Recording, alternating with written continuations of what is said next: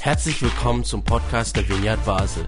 Mit einer Online-Spende auf unserer Website kannst du unsere Arbeit und Vision finanziell unterstützen. Vielen Dank fürs Mittagen und viel Spaß beim Zuhören. Unser Gott ist erlebbar im ganz Kleinen, manchmal im so Kleinen, dass wir es fast übersehen. Aber ich finde das großartig. Vielen Dank für eure Berichte. Wir sind ja in einer Serie, wo wir darüber sprechen wollen, was ist denn gut an dieser guten Botschaft?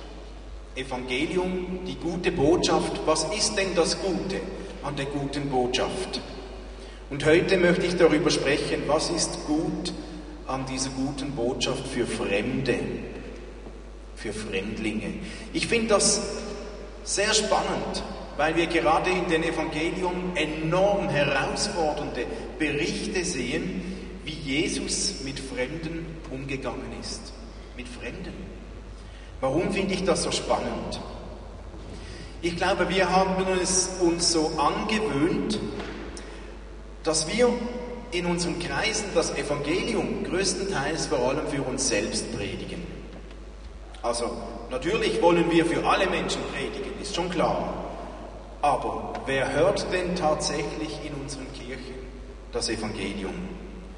In der Regel sind es ja diejenigen, die bereits in eine Kirche gehen, diejenigen, die irgendwo im Dunstkreis einer Gemeinde sind, Diejenigen, die irgendeinen Gottesdienst besuchen, so wie ihr heute, wie wir alle da sind, diejenigen, die irgend in einer Form bereits religiös, kirchlich, fromm sind, und das ist super. Es ist gut, dass ihr da seid, denn wir lernen vom Wort Gottes. Aber wie hören denn all diejenigen Menschen das Evangelium, die 90 Prozent Menschen, die nicht in einer Kirche sind, das Evangelium. Wie hören diejenigen, die der Kirche fremd sind, vom Evangelium? Wie hören Ausländer das Evangelium? Moslem, Atheisten, Flüchtlinge, Desinteressierte. Wie hören denn die das Evangelium? Laufen wir nicht Gefahr in unseren Kirchen, dass vor allem Insider etwas von diesem Gott und seiner guten Nachricht abbekommen. Insider wie wir. Und das ist nicht schlecht. Aber Jesus hat uns gezeigt, er hat was vorgelebt, was das für Fremde bedeuten könnte. Und ich denke, diese Herausforderung war damals genauso. Bei den Juden, die Juden waren ja das auserwählte Volk Gottes. Und viele Verheißungen, all die Stimmen, die Segnungen, die bezogen sie alle auf das auserwählte Volk Gottes. Fremden war es sogar verboten, in den Tempel zu gehen. Niemand hat mit Andersgläubigen, mit Fremden gesprochen, mit Heiden gesprochen, mit einem Heide, mit einem, der nicht gläubig ist, zusammenzusitzen, in ein Haus zu gehen, zu essen. Es war undenkbar. Man, die Message von Gott, seine Zusagen, seine Segnungen, wurden alle bezogen auf das eigene Volk, ausschließlich den Juden, das auserwählte Volk Gottes und alle anderen gingen ja irgendwie leer aus. Alle anderen Völker blieben ausgeschlossen vom Tempel, von der Synagoge, vom Volk, von den Segnungen Gottes. Schließlich war Gott der Gott Israels. Und der Gott Israels war der Gott Israels und nicht der Gott aller. Es war schlicht unvorstellbar damals für die Juden, dass Gott sich Heiden offenbarte. Und dann kam Jesus. Und ich erzähle das so, damit wir ein bisschen verstehen, wie herausfordernd Jesus für die jüdische Kultur damals war. Wie ungeheuerlich Jesus gelebt hat und was das mit den Juden gemacht hatte. Und wir wollen uns ja beschäftigen Inwiefern ist denn das Evangelium eine gute Nachricht für Fremde? Schauen wir mal, wie Jesus das gemacht hat. Im Kontext, das ist nur für uns, alle anderen sicher nicht. Und jetzt kommt Jesus. Und wir lesen in einer ersten Geschichte, ihr könnt die Geschichten gerne zu Hause im Detail nachlesen. Ich habe euch die Stellen immer aufgeschrieben. In Markus 7, da geht Jesus nach Tyrus. Tyrus, das liegt im Libanon. Und das war eine Hafenstadt am Mittelmeer. Also im Libanon, das war Ausland. Eh? Jesus, der Messias, der Rabbi für das Volk Gottes, geht ins Ausland. Und im Ausland, oh Wunder, spricht er zu Ausländern und nicht zum Volk eigentlich. Und der König von Tyrus, der nahm selbst für sich in Anspruch, selbst er sei Gott. Und nun ist Jesus in Tyrus, geht ins Ausland und begegnet da einer griechischen Frau aus dem syrischen Phönizien, eine Heidin, eine Ausländerin. Jemand, der anders glaubte. Und diese Frau kam und erzählt Jesus, dass ihre Tochter von einem Dämon, von einem Geist befallen war. Und Jesus, der wusste, hey, alle wussten, das geht nicht für Ausländer. Es ist für uns die Botschaft. Und Jesus sagt noch so in dieser Konversation, hey, eigentlich kommt zuerst die Familie dran. Eigentlich soll ich meinen Segen zuerst für die eigenen Leute geben, für die Kinder der Familie. Aber die Frau, die ließ nicht locker. Die sagte, hey, aber Gott, und wenn du nur ein bisschen, nur ein Krümel das wegfällt für mich noch, das reicht dann schon. Und Jesus, sein Herz wurde bewegt. Und diese Frau zeigt ihm Glauben und Jesus achtet das und ging nicht mal hin zu dieser Tochter. Er schaut der Frau in die Augen und sagt, geh nach Hause, deine Tochter ist geheilt. Deine Tochter ist geheilt, befreit von einem bösen Geist. Jesus hat sie befreit. Jetzt denk mal, plötzlich lässt Jesus eine Heilung, eine Befreiung einer ausländischen Frau zukommen, einer Fremden, einer griechischen, phönizischen Familie aus dem Libanon. Revolutionär damals. Kunststück konnten die Juden nicht damit umgehen, dass Jesus der Messias sein soll. Matthäus 8, eine weitere Geschichte der Heilung. Jesus ist in Kapernaum am See Genezareth und dort trifft er einen römischen Hauptmann, ein in Kapernaum stationierter Hauptmann, ein Römer, einer der Besatzungsmacht, keiner aus dem Volk Israels, ein Offizier. Und der Mann kam zu Jesus und sagt, hey, mein Diener hat Schmerzen, könntest du ihn nicht heilen? Und Jesus steht wieder vor derselben Herausforderung. Und der, der Römer, der sagt noch, Jesus, sprich nur ein Wort, nur ein Wort, es genügt, mach doch das. Und er kommt gar nicht auf die Idee, mit dem Gedanken zu spielen, dass Jesus ihm nicht helfen könnte, weil er ein Ausländer war. Aber Jesus in derselben Herausforderung, hey, es ist doch für die Juden da. Und Jesus sagt, was du geglaubt hast, ist eingetroffen. Und heilt ohne hinzugehen den Diener dieses Hauptmannes. Jesus lässt seine Heilung, seine Gunst einem ausländischen Mann in Israel zukommen. Diesem kranken Diener. Und er sagt sogar, er hat nirgends in Israel einen solchen Glauben gefunden wie von diesem Hauptmann. Jesus achtet den Glauben eines Ausländers enorm hoch.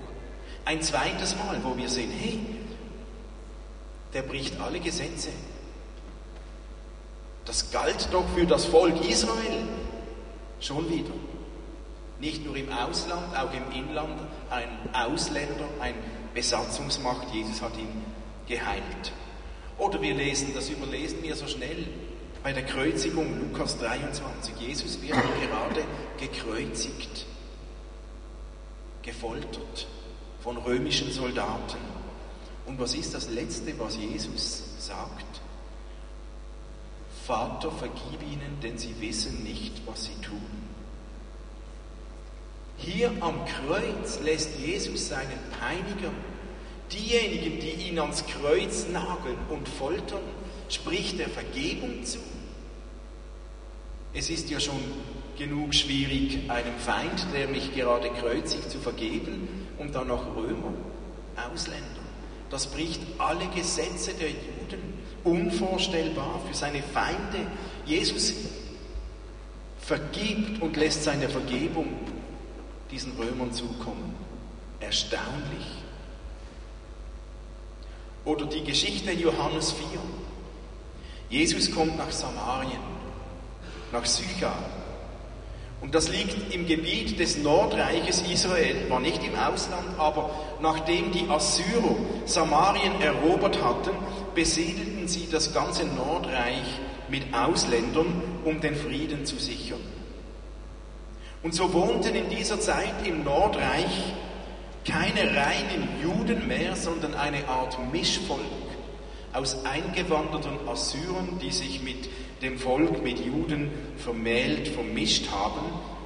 Das waren Ausländer aus Assyrien und aus Juden. Und aufgrund dieser Mischkultur hassten die Juden die Samariter. Die waren verhasst. Das waren keine reinen Juden mehr. Und nun trifft Jesus in diesem Gebiet diese Frau am Jakobsbrunnen und mit ihr letztlich das ganze Dorf. Und Jesus wendet sich diesem Dorf zu, dieser Frau zu, offenbart sich als Messias.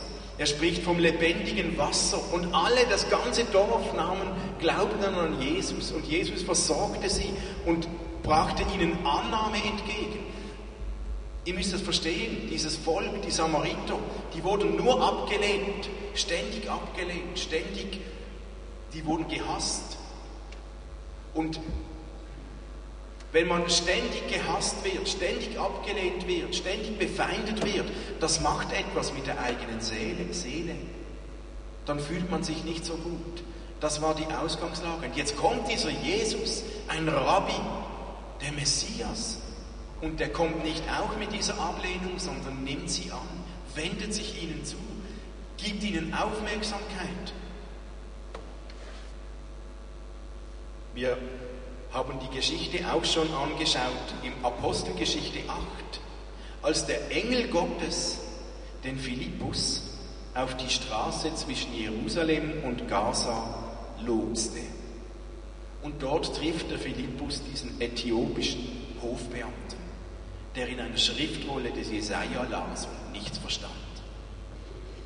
Ein Äthiopier, ein Afrikaner, Dazu noch ein Eunuche, weil die Hofbeamten waren damals Eunuchen in Äthiopien und denen war es strikte verboten, den Tempel zu betreten. Da kommt ein Ausländer und sucht eigentlich und wird von den Juden nur abgelehnt. Er durfte nicht, er verstand nichts. Er war auf dem Nachhauseweg und Gott schickt den Philippus vorbei. Er hätte ihn ja zu tausend anderen schicken können. Nein, er hatte diesen Äthiopier im Blick und sagt, der soll jetzt meine Zuwendung bekommen. Und Philippus erklärt ihm die Schrift und tauft ihn auf den Namen des Vaters und des Sohnes und des Heiligen Geistes. Unglaublich. Und noch ein letztes Beispiel. In Apostelgeschichte 10 lesen wir, wie ein Engel, wie Gott selbst, sowohl Petrus wie den römischen Hauptmann Cornelius gegenseitig zueinander führt und lotst. Nach dem jüdischen Gesetz war es verboten, dass Juden sich in Häusern von Nichtjuden aufhielten. Sie durften nichts vom Fremden essen. Und nun hat Petrus diese Vision vom unreinen Essen und er sagt noch, Gott, ich darf doch nicht. Und Gott sagt ihm, wenn Gott sagt, dass etwas rein ist, Sag du nicht, dass es unrein ist. Wenn Gott sagt, du sollst auch zu Fremden gehen, sag du nicht, es ist verboten. Und Gott weitet seine Botschaft aus auf alle. Und es entstand die erste nicht-jüdische Gemeinde. Und wir lesen dort, wie Petrus Fazit nach dieser Begegnung ist. Am Schluss sagt er, jetzt weiß ich, dass es wahr ist, Gott macht keine Unterschiede zwischen den Menschen. In jedem Volk nimmt er jene an, die ihn achten und tun, was gerecht ist. Das Fazit von Petrus. Das ist erstaunlich. Für uns ist das so selbstverständlich, aber in der damaligen Kultur, in den damaligen Juden war das völlig revolutionär. Das ging nicht. Jesus wendet sich Fremden zu. Gott schickt sogar Engel, Philippus, Petrus für Fremde. Und es gäbe noch viele solcher Beispiele. Gott wendet sich Fremden zu. Er heilt, er befreit von Dämonen, er fordert auf zum Helfen, er vergibt, er ladet Menschen ein, er offenbart sich. Er gibt den Auftrag sogar für Petrus, geh nach Caesarea zu diesen Römern. Gott geht auf das Fremde ein. Im Ausland, auf Ausländer, innerhalb von Israel, er geht auf Äthiopier ein, auf Römer, die Besatzungsnacht war. Die Tendenz ist eindeutig, Gott wendet sich Fremden zu. Und wir lesen so viele Wunderberichte. Und ich habe mir gedacht, ich finde das spannend. Ich bin ja immer wieder auch auf der Straße hier in Basel mit EE und wir sprechen Menschen an über den Glauben. Und ich kann euch sagen, in meiner eigenen Erfahrung, manchmal, wir treffen in Basel ganz viele Fremde. Flüchtlinge, Asylanten, Menschen, die uns fremd sind. Und manchmal ist der erste Reflex in unserer Gesellschaft so etwas Angst. Oh, das ist uns fremd. Kann ich nicht, er versteht mich vielleicht nicht. Aber ich merke, wie gerade Menschen, die nichts von Gott wissen, die aus anderen Kulturen kommen, sehr, sehr offen sind. Und interessanterweise erlebe ich, wenn ich für Menschen bete, manchmal viel mehr, wenn ich für Menschen bete, die nicht schon Insider sind. Es scheint Gott sogar am Herzen zu liegen, dass Menschen, die noch nicht dabei sind, die nicht in der Kultur oder bei Gott zu Hause sind, dass sich Gott besonders gern diesen Menschen offenbart. Das entdecke ich, das nehme ich so wahr, wenn ich der, auf der Straße bin. Und was jahrhundertelang galt, dass Gott ausschließlich für das erwählte Volk der Juden da war, hat Gott auf den Kopf gestellt und wendet sich nun Fremden zu. Was lernen wir daraus? Was heißt das für uns? Hey, wir sollten uns überlegen, wie gehen wir mit Fremden um? Wie verhalten wir uns gegenüber Ausländern, Flüchtlingen, anders glaubenden Menschen aus anderen Gesellschaftsschichten, anders denkenden Menschen aus anderen Kulturen, Hey, das ist ein top aktuelles Thema heute in 2017. Seit vielen Jahren wurde Europa nicht mehr mit derartigen Flüchtlingsströmen heimgesucht wie in den letzten Jahren. Da kommen so viele unterschiedliche Kulturen, Fremde in unser Land, in unseren Kontinent. Und wisst ihr, ich sehe, dass das bei uns in unserer Gesellschaft zuerst oft zu Angst führt. Menschen bekommen Angst, etwas zu verlieren, Angst vor dem Fremden, Angst, zu kurz zu kommen, Angst, weil sie unsicher sind. Und sehr oft führt diese Angst vor irgendeinem Verlust zuerst einmal in unserer Gesellschaft zu einem Rechtsrutsch. Dann gibt es die Rechtsrutsche in der Politik. Und ein Rechtsruck führt oft zu Fremdenfeindlichkeit zu Rassismus. Wir wollen keine Fremde. Angst, ich könnte was verlieren, also lehnen wir alle mal ab. Und nach dem Rassismus und Rechtsrutsch offenbart sich oft ein großer Egoismus. Wir wollen, dass es uns gut geht, dass wir unseren Status behalten, dann lehnen wir alles mal ab.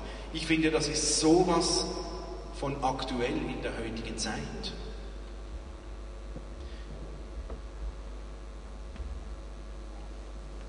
was wir bei Gott hier sehen. Und als Christen wollen wir tun, was Gott uns vorgelebt, was Jesus uns vorgelebt hat. Gottes Zuwendung, Gottes Liebe, Gottes Botschaft ist nicht nur für eine kleine auserwählte Schar gedacht, nicht nur für Insider, nicht nur für uns selbst, sondern für alle Menschen, egal woher sie kommen Egal, was sie glauben, egal, was sie sagen, egal, wie sie aussehen, wie sie heißen oder wie fromm oder wie anders sie sind. Gottes Botschaft ist für alle Menschen da. Und ich finde spannend, was bedeutet diese Zuwendung. Gott wendet sich ja immer wieder fremden Menschen zu. Wir haben gerade Beispiele gelesen. Allein in den sechs Beispielen lesen wir von Befreiung von Dämonen, von Heilung, von Vergebung, von Versorgung, von Taufe, von Erklärung, von Offenbarung, von dem Empfang des Heiligen Geistes. Mir kommt das sehr bekannt vor. Wir haben das schon einige Zeit immer wieder betont Ich sehe, das sind Werke, Worte und Wunder. Wir haben viel darüber gesprochen, wie wollen wir unseren Glauben leben gegenüber jedem Menschen mit Werken, mit Worten und mit Wundern. Das sind kleine Dinge in Liebe getan, die die Welt verändern. Jemand unerwarteterweise einfach was Gutes tun. Das hat solche Kraft. Und manchmal sind Worte da, dann sollen wir erklären, offenbaren, dann ist dieser Moment da. Und wir haben die Vollmacht, mit Wundern unterwegs zu sein. Und mit Wundern heißt zu beten, hey, kann ich jetzt gerade für dich beten? Wenn jemand krank ist, wenn jemand in Not ist, nicht nur Bedauern zu äußern, oh, das tut mir leid, sondern den Mut zu haben, kann ich für dich beten? Und wisst ihr was, wenn ich für jemanden bete, der nicht schon gläubig ist, der krank ist, dann schreit in mir, während ich laut bete, schreit alles, oh Herr, du musst irgendwas tun. Jetzt bete ich gerade für jemanden. Aber wisst ihr, Gott geht darauf ein, weil Gott sich gern Menschen offenbart, die noch nicht einfach überall dabei sind. Wir sollten also auf keinen Fall unsere Zuwendung, unsere Werke, Worte und Wunder nur auf eine bestimmte Gruppe von Menschen beschränken. Nicht nur auf Christen, nicht nur auf Vineyardler oder Gemeindemitglieder. Wir sollten vielmehr jederzeit und überall bereit sein, jedem Menschen mit Wertschätzung und Zuwendung zu begegnen, egal woher er kommt, egal wer er ist. Und uns begegnet oft im Heilandsack auch etwas Rassismus. Da sind oft auch Schweizer, die schimpfen und sagen, ah, diese Ausländer, die hier sind und alles. Wisst ihr, das macht mich immer zornig. Wenn ich diese Tendenz erkenne, dann, dann haben die Leute, die das äußern, ein Problem. Die Sache ist, es geht mir nicht darum zu urteilen, wer sind wir, dass ich darüber urteilen soll, ob jemand gerechtfertigt in der Schweiz ist oder nicht als Flüchtling. Ob jemand sauber da ist oder nicht, ob er die Wahrheit erzählt oder nicht, das liegt doch nicht an mir, das zu urteilen. Aber Menschen, die da sind, das sind Menschen, die haben es verdient, dass wir mit Würde mit ihnen umgehen, dass wir würdevoll auf sie zugehen, dass wir freundlich auf sie zugehen, dass wir ihnen den Segen Gottes zeigen in Form von Werken, Worten und Wundern. Egal warum sie da sind, das ist eine andere Thematik, aber wenn sie da sind, haben sie es verdient, dass wir ihnen die Liebe Gottes zeigen. Nun, wer sind überhaupt Fremde? Das sind ja nicht nur politische oder kulturelle Flüchtlinge. Für uns sind oft auch Fremde alle, die eigentlich keine Ahnung haben, die noch nie in der Kirche waren oder seit Jahrhunderten nicht mehr. Und das trifft leider einen ganz großen Teil dieser Bevölkerung in Basel. Einer unserer Werte als Vineyard, den haben wir so aufgeschrieben, der ist, Kirche soll der barmherzigste Ort der Welt sein.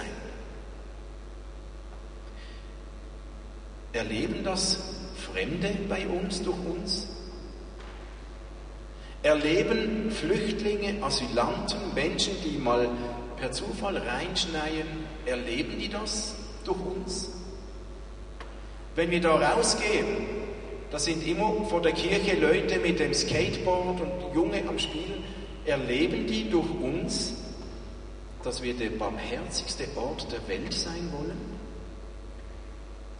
Ist gar nicht nur so einfach. Vielleicht mögt ihr euch erinnern, Detlef Kühlein war einmal bei uns und er hat ein super schönes Bild gebracht. Er hat nämlich damals gefragt, wisst ihr, welche Bibelübersetzung Menschen, die nichts mit der Kirche zu tun haben, lesen? Ich meine, wir, wir lesen Elberfelder oder Luther oder Hoffnung für alle oder da gibt es ja ganz viele Bibelübersetzungen, aber welche Bibelübersetzung lesen Menschen, die nicht in die Kirche kommen? Welche Bibelübersetzungen lesen hier bei uns Flüchtlinge? Menschen, die kein Deutsch verstehen. Die lesen auch eine Bibelübersetzung, aber die, die lesen die Bibelübersetzung Michel. Die lesen die Bibelübersetzung Daniel oder Katrin oder Beatrice. Wir sind die Bibelübersetzung für Menschen, die Gott nicht kennen, aber die in unserem Umfeld sind. Durch uns werden Menschen, die nicht selbst in der Bibel lesen, sehen und erkennen, ob unser Glaube lebt oder nicht, ob Gott in uns lebt oder nicht. Was wir leben und darstellen, ist die erste Bibelübersetzung für Menschen, die nicht selbst lesen oder in eine Kirche gehen. Wenn wir mit Werken, Worten und Wundern unterwegs sind, um Menschen zu dienen, wo immer wir können, dann sind wir die Bibelübersetzung Gottes. Dann werden Menschen Gott kennenlernen. Was lesen Flüchtlinge hier in Basel durch uns? Was lesen elsässische Frauen, die in der Migro oder im Coop an der Kasse arbeiten, durch uns, wenn wir dort einkaufen? Was liest der Sozialhilfeempfänger hier in Basel durch uns, durch dich? Was liest ein Multimillionär, der gerade eine neue Firma gegründet hat, durch, dies, durch dich? Was liest der Junge, der an den Rollstuhl gebunden ist, durch dich, durch uns, wenn er uns begegnet? Was liest ein Arbeitskollege, der seit 35 Jahren nie mehr in der Kirche war, wenn er dich trifft? Wir sind die lebendige Bibelübersetzung für Menschen, die uns als Kirche heute fremd sind. Lesen Sie durch uns etwas von Zuwendung von Gott? Lesen Sie etwas davon, dass Kirche der barmherzigste Ort der Welt sein soll? Lesen Sie etwas von Versorgung, von Vergebung, von Wundern? Oder was lesen Sie, wenn Sie uns treffen? Lass mich noch ein paar Worte sagen zum Thema Fremdsein. Wir reden von Fremde. Und ich glaube, Fremdsein hat etwas damit zu tun, wenn man sich ausgegrenzt fühlt, wenn man sich nicht verstanden fühlt, nicht dazu passend, wenn man nicht mit offenen Armen begrüßt wird. Wer fremd ist, ist oft alleine, oft in der Minderzahl, der fühlt sich nicht dazugehörig. Wer sich fremd fühlt, der wartet darauf, Zuwendung zu bekommen. Der wartet darauf, mal eingeladen zu werden. Der wartet darauf, dass jemand ihm freundlich gesinnt ist, dass er gefragt wird. Und wer fremd ist, der fühlt sich abgelehnt. Und das hat etwas mit unserer Identität zu tun. Weil vielleicht ist euch aufgefallen, es gibt Menschen, die fühlen sich fremd in ihrer eigenen Haut. Es gibt Menschen, die fühlen sich fremd in ihrer eigenen Ehe. Es gibt Menschen, die fühlen sich fremd in ihrer eigenen Familie. Es gibt Menschen, die fühlen sich fremd in ihrer eigenen Gemeinde oder in ihrer eigenen Wohnung. Und das hat oft was damit zu tun, mit dem Gefühl, vernachlässigt zu werden, nicht wahrgenommen zu werden, unzufrieden zu sein. Und ich glaube, dass Gott all diesen Menschen, die sich fremd fühlen, in ihrer eigenen Haut, in ihrer eigenen Umgebung, was zu sagen hat, auch heute Abend. Ich glaube, dass Gott solchen Menschen sagt, fürchte dich nicht, denn ich habe dich erlöst, ich habe dich bei deinem Namen gerufen, du gehörst mir. Wenn du dich gerade fremd fühlst in deiner eigenen Haut, dann sagt dir Gott heute, ich habe dich bei deinem Namen gerufen, fürchte dich nicht. Und das macht was mit unserer Identität. Wenn Gott uns bei unserem Namen ruft, dann heißt das, dann sagt dir Gott, du bist geliebt, du bist wahrgenommen. Gott geht nicht an dir vorüber. Gott hat dich nicht vergessen. Gott hat nicht deinen Namen vergessen. Gott hat dich nicht übersehen, nur weil du gerade in Herausforderungen bist.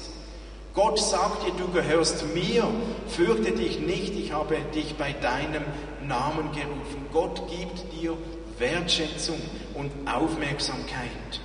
So geht Gott mit uns um. So sagt Gott, hey, das bist du, gewollt, gewünscht, wertgeschätzt, geliebt. Und wenn du das erlebst, wenn das immer tiefer in unser Herz fällt, dann fällt es plötzlich auch viel einfacher, Fremden gegenüber aufmerksam zu sein, Zuwendung zukommen zu lassen, Fremden gegenüber großzügig zu leben und ihnen Gottes Liebe zu zeigen. Wer sich selbst nicht wohlfühlt, sondern fremd fühlt in seiner Haut, dem fällt das viel schwerer. Wer aber weiß, ich bin ein Kind Gottes, ich bin geliebt, ich bin gekannt von Gott, der wird freigesetzt, etwas von dieser großzügigen Zuwendung Gottes weiterzugeben. So geht Gott mit uns um. So nimmt Gott dich an.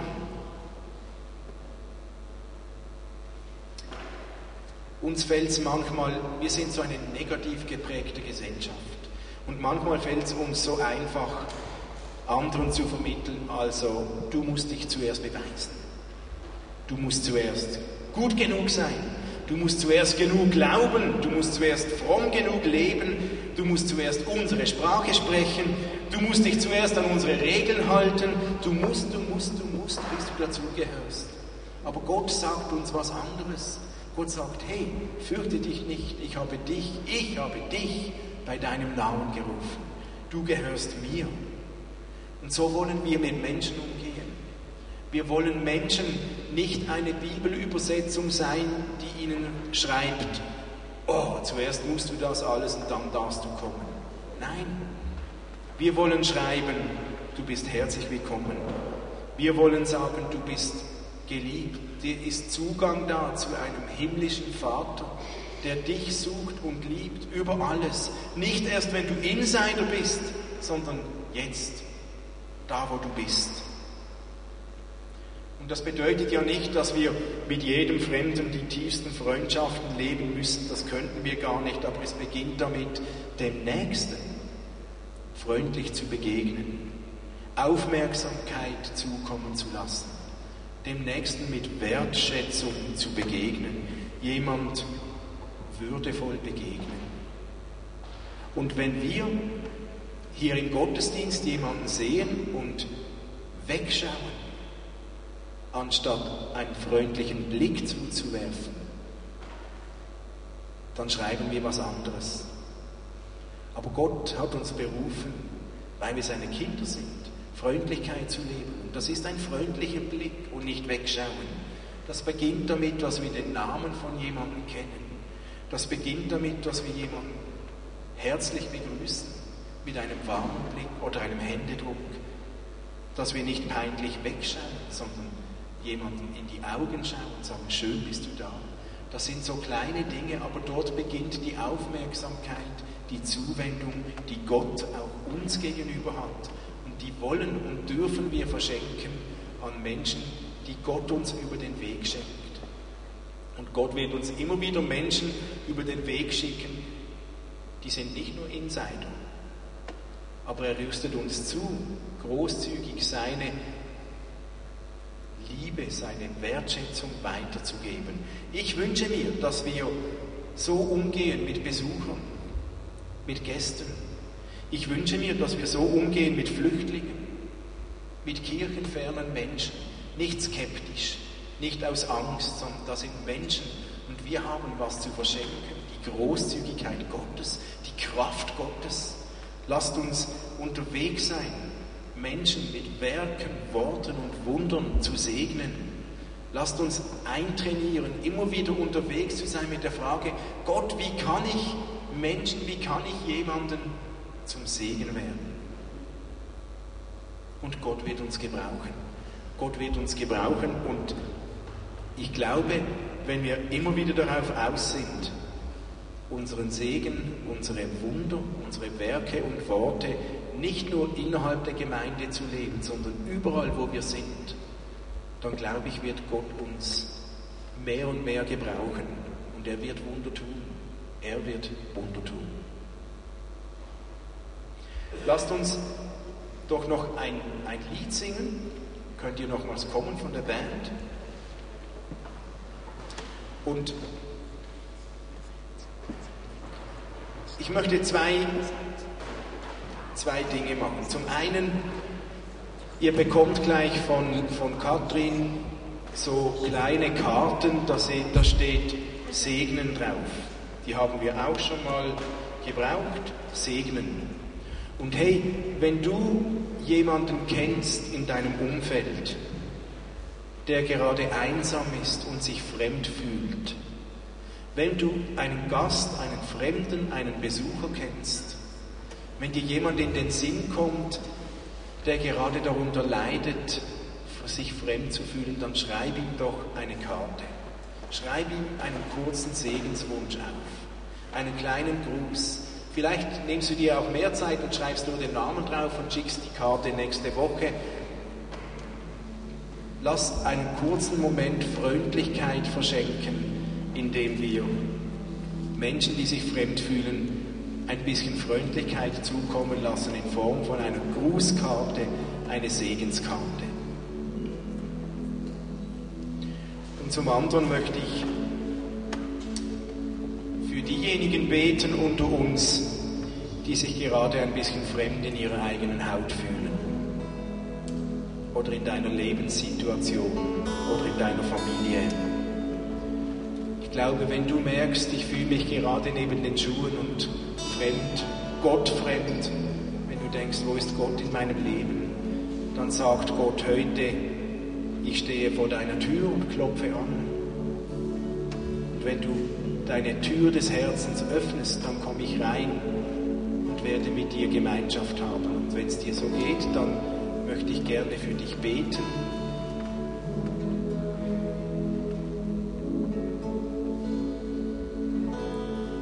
Lasst uns beten.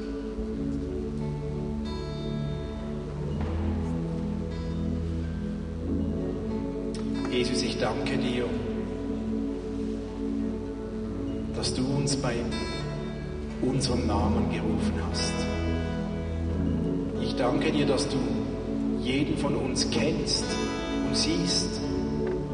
Und du weißt um all diejenigen unter uns, die sich gerade fremd fühlen ihrer Haut. Du kennst auch diejenigen unter uns, die sich entfremdet von dir fühlen, Gott. Ich bitte dich, komm, Heiliger Geist, und lass jetzt gerade deine Zuwendung uns zukommen. Füll unsere Seele mit deinem Frieden. Lass uns spüren, dass du uns nicht übersehen hast. Zeig uns, dass du nicht an uns vorbeigehst. Lass uns jetzt deine Zuwendung zukommen bitte dich, dass du eine neue Vertrautheit mit dir selbst in unser Herz schreibst. Und ich bitte dich, alle diejenigen, die verletzt sind, sich einsam, entfremdet fühlen, heile du. Heile du jetzt. Und lass deine Kraft in unser Leben kommen, die uns sagt, habe dich bei deinem Namen gerufen du gehörst mir. Ich sehe dich, ich kenne dich, ich bin bei dir. Komm, Frieden Gottes, und breite dich jetzt aus in unserer Seele, in unserem Herz. Und setz uns frei, dass wir zum Segensspender werden für Menschen, die sich fremd fühlen um uns herum. Mach uns mutig. Gib uns die Kraft, setz uns frei, um Menschen mit Werken und Worten und Wundern zum Segen zu werden. Führe uns in Begegnungen in der nächsten Woche und lass uns sehen, wo Menschen sind, denen wir zum Segen werden sollen mit